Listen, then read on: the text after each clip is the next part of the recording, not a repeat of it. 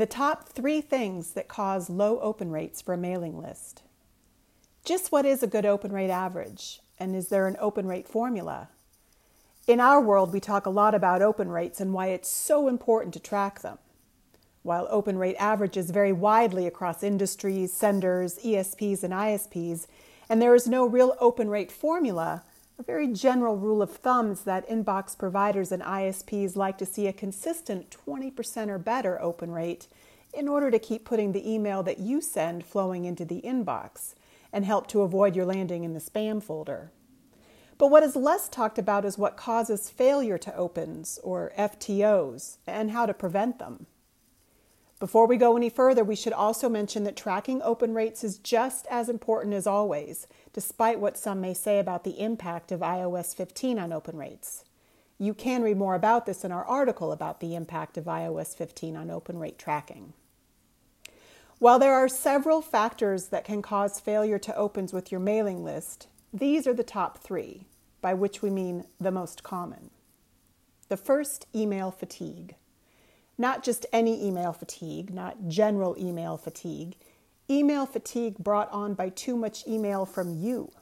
If you are sending email to your mailing list more than a couple of times a week, and especially if you have not adequately set your list's expectations by telling them as they are signing up and then reminding them with your first email that they will be hearing from you so frequently, you can bet that a lot of your list isn't opening your email and some of them may even be reporting it as spam.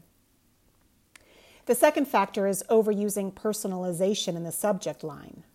Personalization is a very powerful tool. It needs to be used very carefully, and it's important not to overdo it. Back when personalization first became widely available, you could put someone's first name in the subject line and they'd be thrilled to see it. Everybody likes to see their name in lights. And they would open it because, on some level, seeing their name like that suggested that it was a personal email.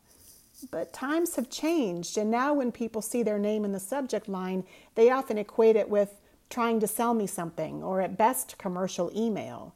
In other words, their first name in the subject line tells them that they can safely skip over that email and not open it. Plus, a very large amount of actual spam uses subject line personalization, making users even less likely to open an email with their name in the subject line. For a more detailed article including survey results about the effect of subject line personalization, see our article How Do People Respond to Personalization in Email Subject Lines.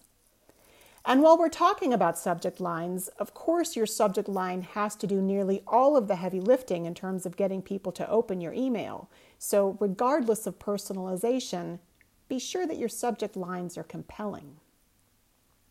The third factor that can cause failure to open with your mailing list is that they aren't seeing your email at all. One of the first indicators that the email you are sending may be landing in the spam folder is a downward trend in open rates which is one of the reasons that it's so important to be tracking them. This can become a vicious cycle because one of the things that will cause an inbox provider to start putting you in the spam folder is inadequate open rates. And one of the reasons you may have inadequate open rates is because people aren't seeing your email because it's going to the spam folder. And the problem compounds, causing more and more of your email to go into the spam folder and fewer and fewer people seeing it so they can't open it.